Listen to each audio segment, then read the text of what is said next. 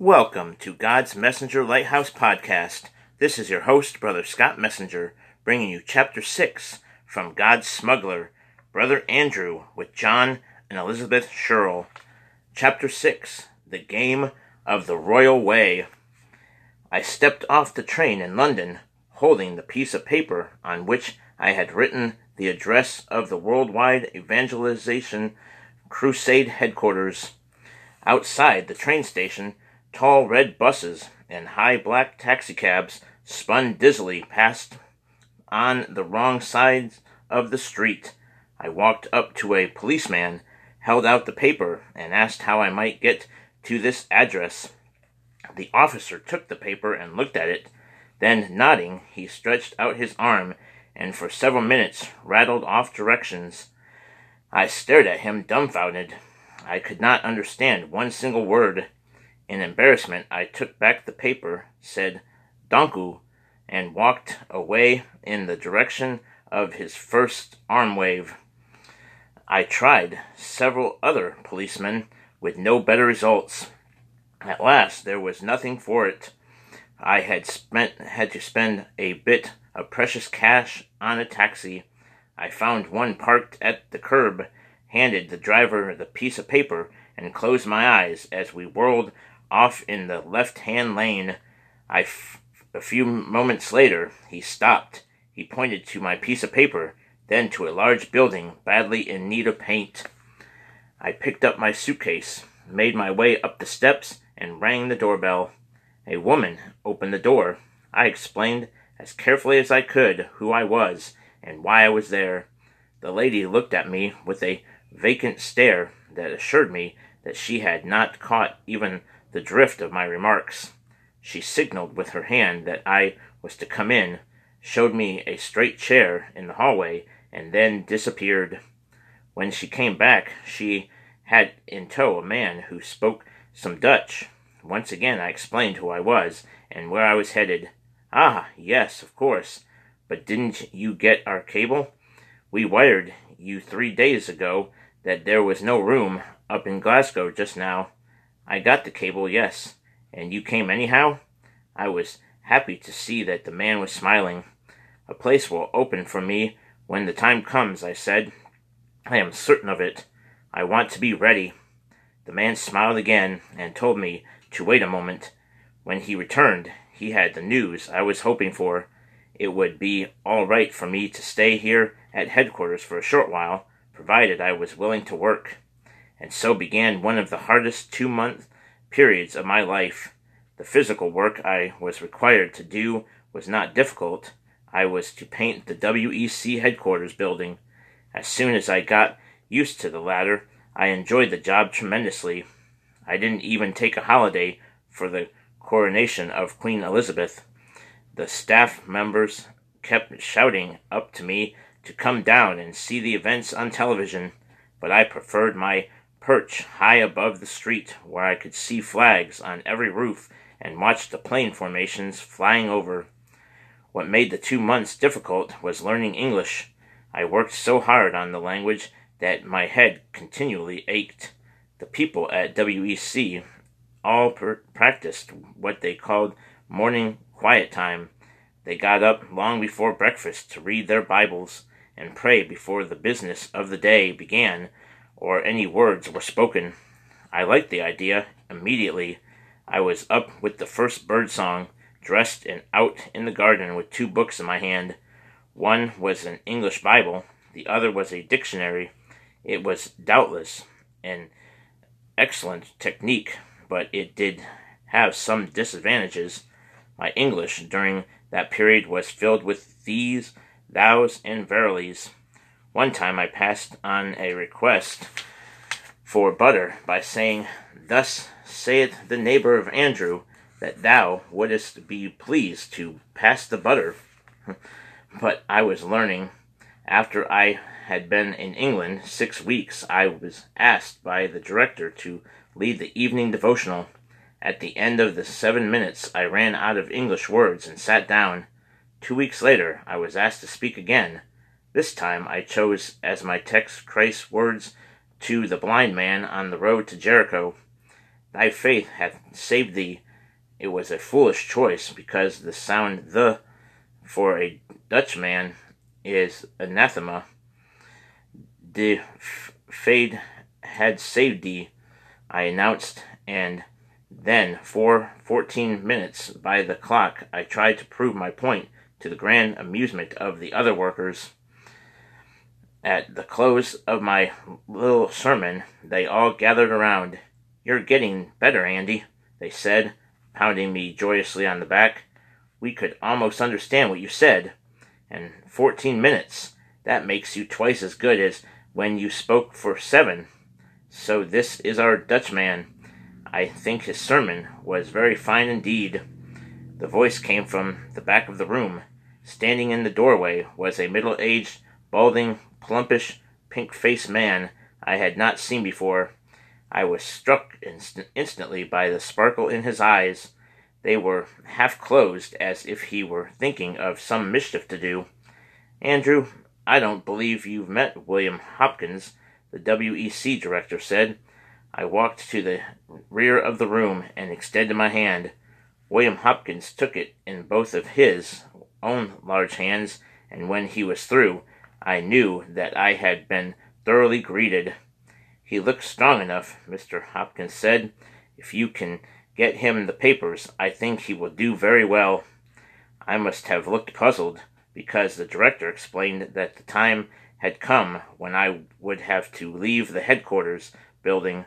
The painting job was finished, and my bed was needed for a returning missionary. But if Mr. Hopkins could get me British working papers, I could get a job in London and start saving money toward books and other expenses in Glasgow. Whenever practical matters of this kind arose, I learned people always turned to William Hopkins. Go get your things, Andrew, my boy, Mr. Hopkins said. You're invited to come live with Mrs. Hopkins and myself for a few days until we find some work. It didn't take long to pack one suitcase. While I was putting away my toothbrush and razor, one of the WEC workers told me a little about Mr. Hopkins. He was a successful contractor, yet he lived in penury. Nine tenths of his income he gave away to various missions. WEC was only one of his great hearted concerns. Within a few moments, I was standing at the front door saying goodbye to the staff. The building looks beautiful, Andy, the director said, shaking hands.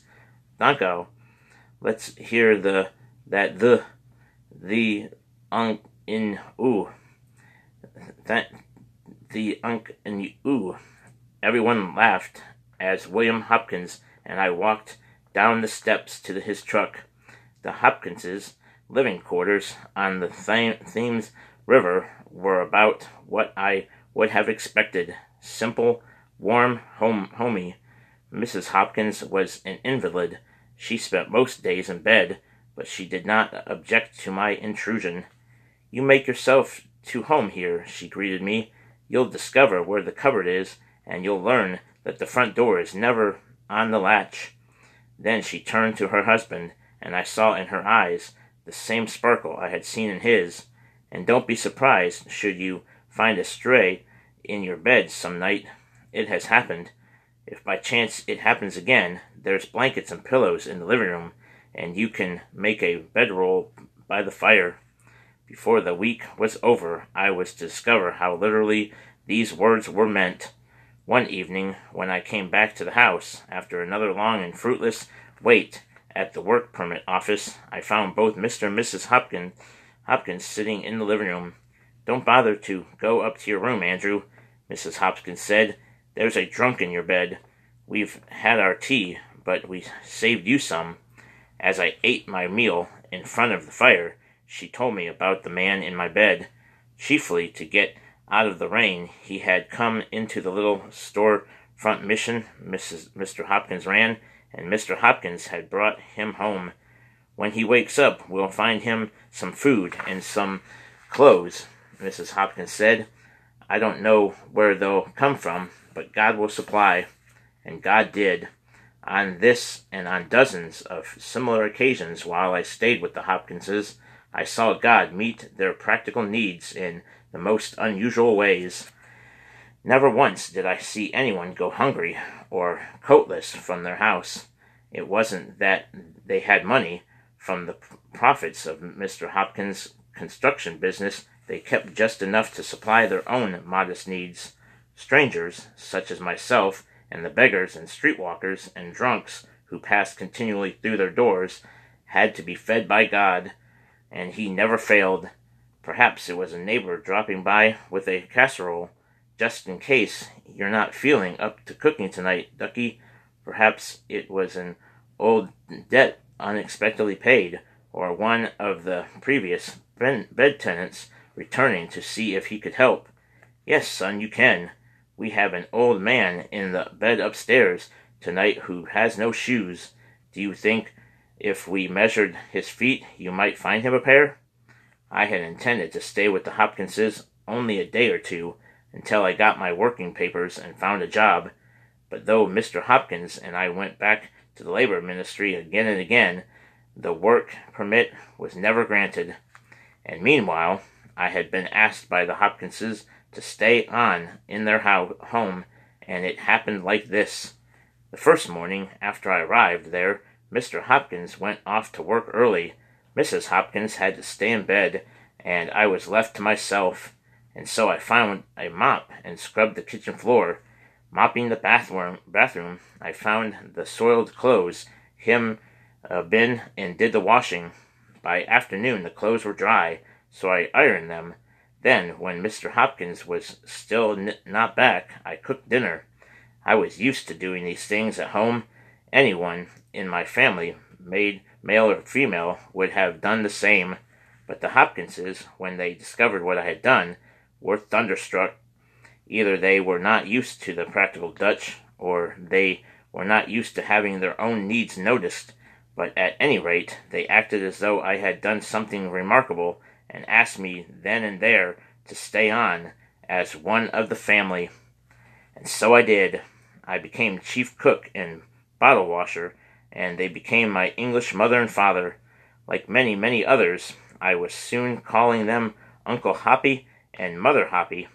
Indeed, in many ways, Miss, Mrs. Hopkins reminded me of my own mother, both in her uncomplaining acceptance of pain and ill health, and in the door never on the latch to the needy. As for Uncle Hoppy, knowing him was an education all by itself. He was a man utterly without self consciousness. Sometimes, when I drove with him in his truck to various construction sites around the city, I would beg him, since he was president of the company, at least to put on a tie and buy himself a coat with elbows in it. But Uncle Hoppy would laugh at my embarrassment. Why, Andy, nobody knows me here. In his own neighborhood, though, it was no better. I would catch him at the door heading for church in work boots and two days' growth of beard, but when I would scold him, he would fix me with reproachful eyes. Andy, my boy, everybody knows me here. Uncle Hoppy's own storefront mission was something of a puzzle to me.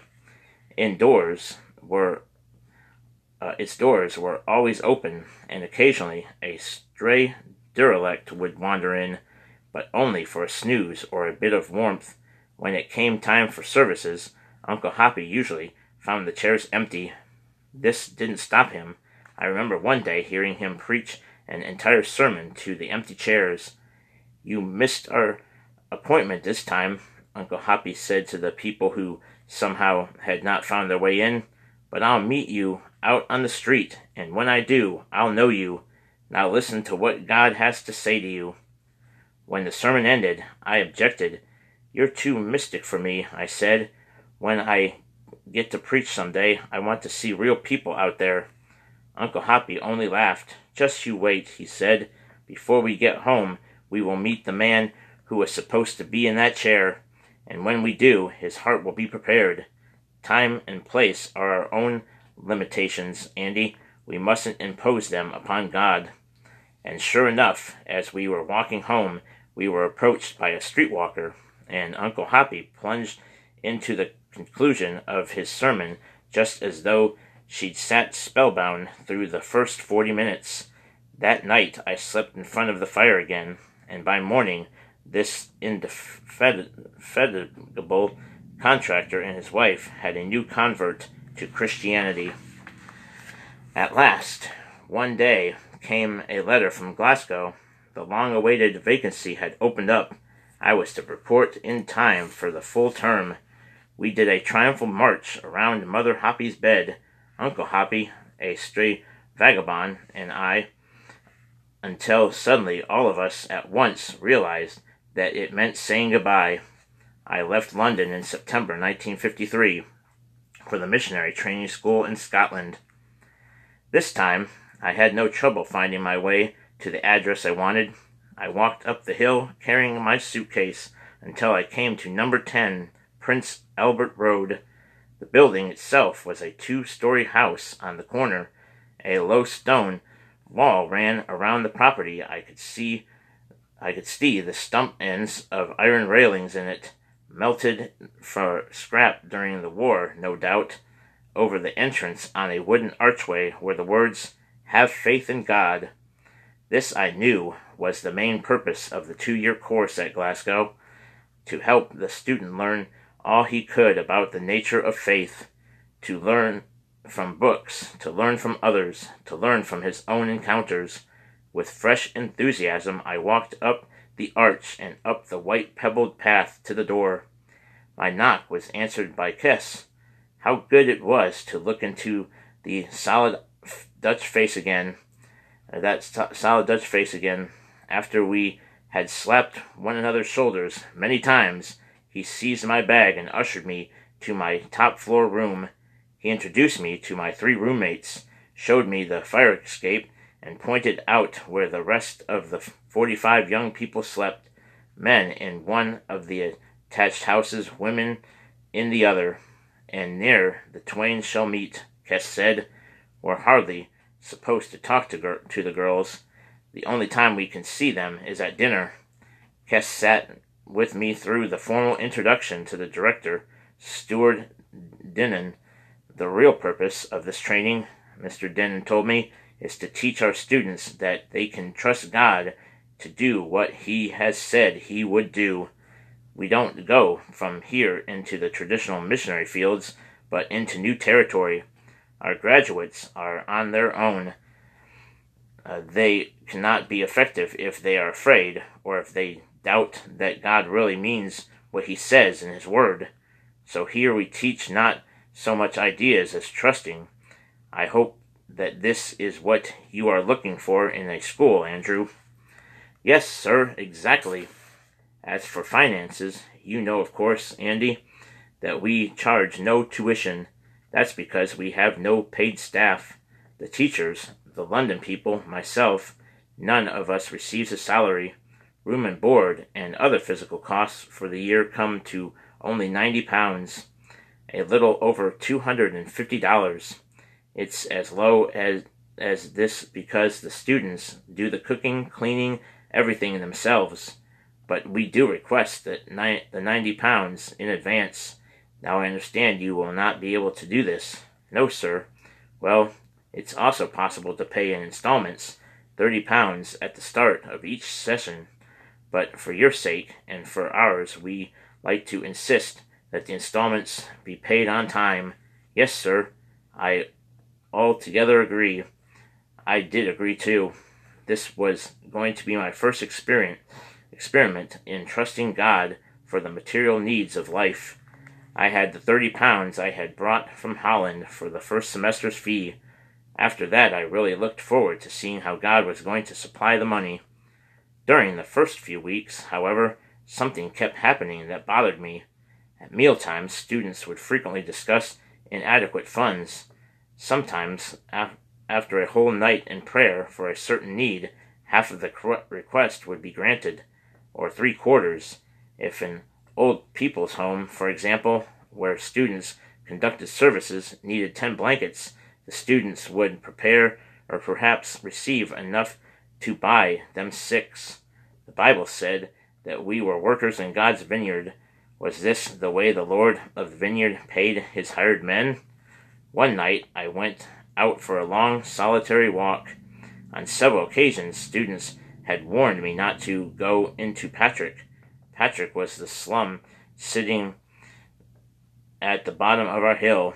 It was, they said, the home of addicts, drunks, thieves, even murderers, and walking in its in its streets was unsafe. And yet this area drew me now as if it had something to say. All around me were the dirty gray streets of, of Partick. Litter bl- blew across the cobblestones. The September air was already raw. Before I had gone five blocks, I was accosted two times by beggars. I gave them all the money I had in my pockets and watched as they moved without pretense toward the nearest pub.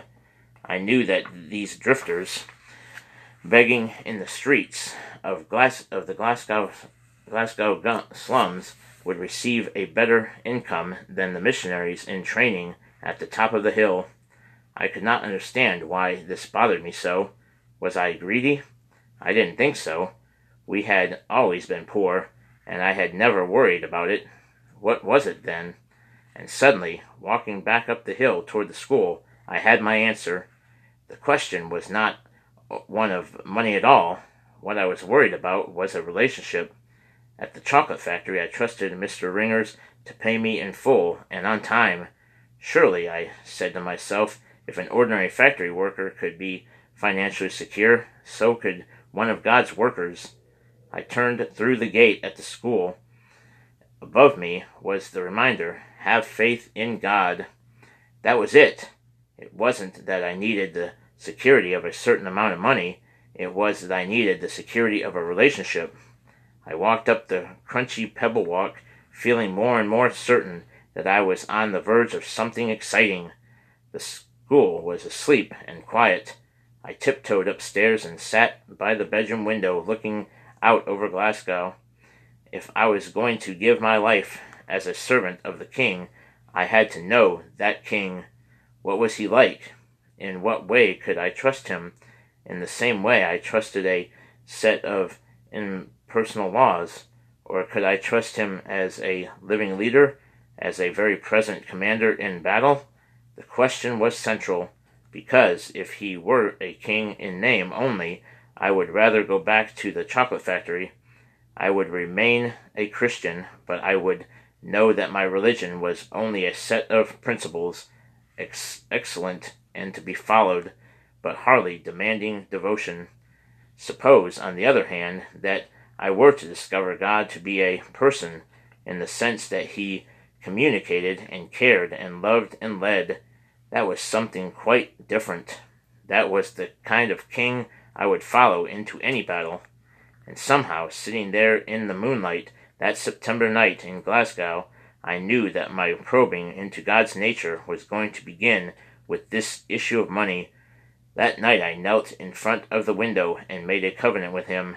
Lord, I said, I need to know if I can trust you in practical things. I thank you for letting me earn the fees for the first semester. I ask you now to supply the rest of them if I have to be so much as a day late in paying. I shall know that I am supposed to go back to the chocolate factory. It was a childish prayer, petulant and demanding, but then I was still a child in the Christian life. The remarkable thing is that God honored my prayer, but not without first testing me in some rather amusing ways. The first semester sped by. Mornings were spent in the classroom studying systematic theology homiletics, world religions, linguistics, the type of courses taught in any seminary. In the afternoon, we worked in practical skills bricklaying, plumbing, carpentry, first aid, tropical hy- hygiene, motor repair. For several weeks, all of us, girls as well as boys, worked at the Ford factory in London, learning how to take a car apart and put it together. In addition to these standard trades, we were taught to build huts out of palm fronds and how to make mud jars that would hold water. And meanwhile, we took turns in the kitchen and the laundry and the garden. No one was exempt. One of the students was a doctor, a German woman. and I used to watch her scouring garbage pails uh, as though she were preparing a room for surgery. The weeks passed so fast that soon it came time for me to head out on the first of several training trips in evangelism. You're going to like this, Andy, said Mr. Dinnen. It's an exercise in trust. The rules are simple. Each student on your team is given a one pound banknote. With that, you go on a missionary tour through Scotland. You're expected to pay your own transportation, your own lodging, your food, any advertising you want to do, the renting of halls, providing refreshments, all on a one pound note? Worse than that, when you get back to school after four weeks, you're expected to pay back the pound. I laughed. Sounds like we're we'll be passing the hat all the time. Oh, you're not allowed to take up collections. Never. You're not to mention money at your meetings. All of you needs all of your needs have got to be provided without any man- manipulation on your part, or the experiment is a failure. I was a member of a team of five boys. Later, when I tried uh, to reconstruct where our funds came from during those four weeks, it was hard to. It seemed that what we needed was always just there. Sometimes a letter would arrive from one of the boys' parents with a little money. Sometimes we'd get a check in the mail from a church we had visited days or weeks earlier.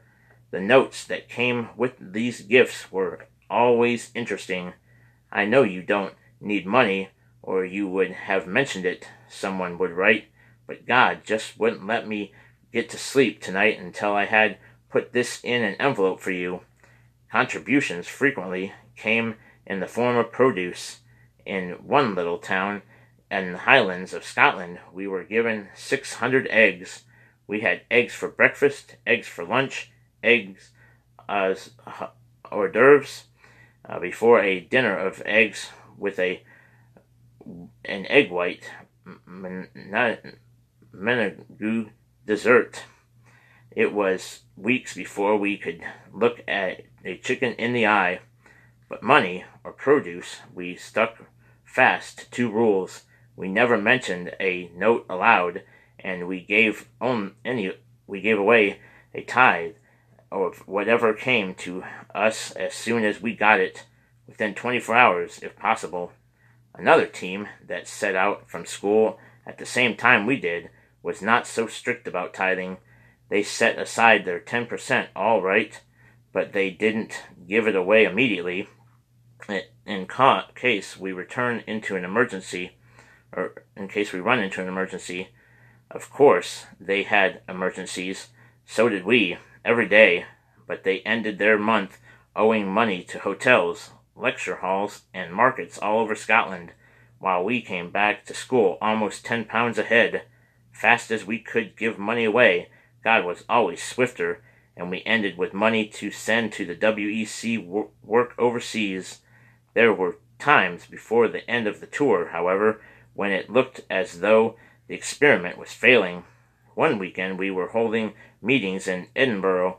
We had attracted a large group of young people the first day and were casting about for a way to get them to come back the next. Suddenly, without consulting anyone, one of the team members stood up and made an announcement. Before the meeting tomorrow evening, he said, We'd like you all to have tea with us here. Four o'clock. How many think they can make it? A couple dozen hands went up, and we were committed. At first, instead of being delighted, the rest of us were horrified. All of us knew that we had no tea, no cake, no bread, and butter, and exactly five cups. Nor did we have money to buy these things. Our last penny had gone to rent the hall. This was going to be a real test of God's care. For a while it looked as though He was going to provide everything through the young people themselves. After the meeting, several of them came forward and said they would like to help. One offered milk, another half a pound of tea, another sugar. One girl even offered to bring dishes. Our tea was rapidly taking shape. But there was one thing still missing, missing the cake. Without cake, these Scottish boys and girls wouldn't consider tea tea. So, that night in our evening prayer time, we put the matter before God. Lord, we've got ourselves into a spot. From somewhere, we've got to get a cake. Will you help us? That night, as we rolled up in our blankets on the floor of the hall, we played guessing games. How was God going to give us that cake? Among the five of us, we guessed everything imag- imaginable, or so we thought. Morning arrived. We half expected a heavenly messenger to come to our door bearing a cake, but no one came. The morning mail arrived. We ripped open the two letters, hoping for money. There was none. A woman from a nearby church came by to see if she could help. Cake was on the tip of our tongues, but we swallowed the word and shook our heads. Everything, we assured her, is in God's hands. The tea had been announced for four o'clock in the afternoon. At three the tables were set, but still we had no cake. Thirty-three came. We put on water to boil. Three forty-five, and then the doorbell rang. All of us together ran to the big front entrance, and there was the postman. In his hand was a large box. Hello, lads, said the postman. Got something for you that feels like a food package. He handed the box to one of the boys. The delivery day is over, actually, he said, but I hate to leave a perishable package overnight. We thanked him profusely, and the minute he closed the door, the boy solemnly handed me the box. It's for you, Andrew, from a Mrs. William Hopkins in London. Hmm. I took the package and carefully unwrapped it. Of off came the twine, off came the brown outside paper. Inside there was no note, only a large white box. Deep in my soul, I knew that I could afford the drama of lifting the lid slowly, as I did, there, in perfect condition, to be admired by five seats, sets of wandering eyes, was an enormous, glistering, moist chocolate cake. With this kind of experience behind me, I was not really surprised to find waiting for me when we got back to school a check from the Wistras that was exactly enough when converted into pounds to pay for my second term's fee. The second term seemed to go even faster than the first. So much was there to grasp and to ponder, but before that term was over, I had received money to keep me there a third, this time from, of all places, some buddies at the Veterans Hospital, and so it went throughout the second year too. I never mentioned the school fees to anyone, and yet the gifts always came at such a moment that I could pay them in full and on time, nor did they ever contain more than the school costs, and in spite of the fact that the people who were helping me did not know one another. They never came two together. God's faithfulness I was experiencing continually, and I was also finding out something about his sense of humor. I had made a covenant with God never to run out of money for school fees. My covenant said nothing about running out of soap, or toothpaste, or razor blades. One morning I discovered I was out of laundry soap, but when I reached into the drawer where I kept my money, all I could find was sixpence. Laundry soap cost eightpence. You know that I have to keep clean, God, so will you work it out about the two pennies? I took my sixpence and made my way to the street where the shops were, and sure enough, right away I saw a sign, twopence off, buy your surf now. I walked in, made my savings, and strolled back up the hill whistling. Then there was plenty of soap in that box to last, with care, until the end of school. But that very night a friend saw me washing our sh- out a shirt and shouted, Say, Andrew, lend me some soap, will you? I'm out. Of course I let him have the soap and said nothing. I just watched him pour out my precious surf knowing somehow that he wasn't going to pay it back. Every day he borrowed a bit more of that soap and every day I had to use just a little bit less, and then it was toothpaste. The tube was really finished, squeezed, twisted, torn apart, and scraped. Finished.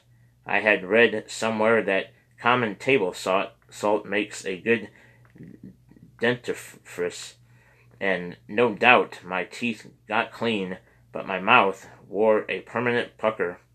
And razor blades I had not thrown away, my used blades, and sure enough, the day came when I had to resurrect them. I had no hone, so I stopped them on my bare arm. Ten minutes a day on my own skin, I remained clean shaven, but it was at a price. Throughout this time, I sensed that God was playing a game with me. Perhaps He was using these experiences to teach me the difference between a want and a need. Toothpaste tasted good, new razor blades shaved quicker, but these were luxuries, not necessities. I was certain that should a real need arise, God would supply it, and a true need did arise. It was necessary for foreigners in Britain to renew their visas at per- periodic intervals. I had to have mine renewed by December 31st, 1954, or leave the country. But when that month rolled around, I did not have a cent to my name. How was I going to get the forms down to London? A registered letter cost one shilling, twenty pennies, or twelve pennies. I did not believe that God was going to let me be thrown out of school for the lack of a shilling, and so the game moved into a new phase. I had a name for it by now. I called it the game of the royal way. I had discovered that when God supplied money, he did it in a kindly manner, not in some groveling way. The three separate times over the matter of that registered letter, I was almost lured from the royal way. I was, that last year, head of the student body and in charge of the school's tract, fund. One day, my eye lit first on the calendar. Uh, it was December 28, and then on the fund It happened to contain several pounds just then. Surely it would be all right to borrow just one shilling, and surely not two. Quickly I put the idea behind me, and then it was December 29, two days left. I had almost forgotten how bitter salt tasted and how long it took to stop strap strap a razor blade on my arm so intrigued was I over the drama of the shilling, that morning the thought occurred to me that perhaps I might find those pennies lying on the ground. I had actually put on my coat and started down the street before I saw what I was doing. I was walking along with head bowed, eyes on the ground, searching for the gutter for pennies. What kind of royal way was this? I straightened up and laughed out loud. There on the busy street, I walked back to school with my head high but no closer to getting the money. The last round in the game was the most subtle of all. It was December 30. I had to give my application in the mail that day if it was to get to London on the 31st. At 10 o'clock in the morning, one of the students shouted up the stairwell that I had a visitor I ran down the stairs thinking that this must be my delivering angel. When I saw who it was, my heart dropped. The visitors, the vis- this visitor wasn't coming to bring me money. He was coming to ask for it, for it was Richard, a friend I had made months ago in the Partick slums, a young man who came to the school occasionally when he just had to have cash. With dragging feet, I went outside. Richard stood on the white pebble walkway, hands in pockets, eyes lowered. Andrew, he said, would you be having a little extra cash? I'm hungry. I laughed and told him, uh, I laughed and told him why. I told him about the soap and the razor blades, and as I spoke, I saw the coin. it lay among the pebbles, the sun glinting off it in just such a way that I could see it, but not Richard. I could tell from its color that it was a shilling. Instinctively, I stuck out my foot and covered the coin with my toe. Then, as Richard and I talked, I reached down and picked up the coin along with a beautiful er, a handful of pebbles. I tossed the pebbles down one by one, aimlessly, until at last I had just the shilling in my hand. But even as I dropped the coin into my pocket, the battle began. That coin meant I could stay in school. I wouldn't be doing Richard a favor by giving it to him. He'd spend it on drink and be thirsty as ever in an hour. While I was still thinking about excellent arguments, I knew it was no good. How could I judge Richard when Christ told me so clearly that I must not? Furthermore, this was not the royal way. What right had an ambassador to hold on to money when another of the king's children stood in front of him saying he was hungry? I shoved my hand back into my pocket and drew out the silver coin. Look, Richard, I said, I do have this. Would it help any? Richard's eyes lit up. It would, mate. He tossed the coin into the air and ran off down the hill. With a light heart that told me I had done the right thing, I turned to go back inside. And before I reached the door, the postman turned down our walk. In the mail, of course, was a letter for me.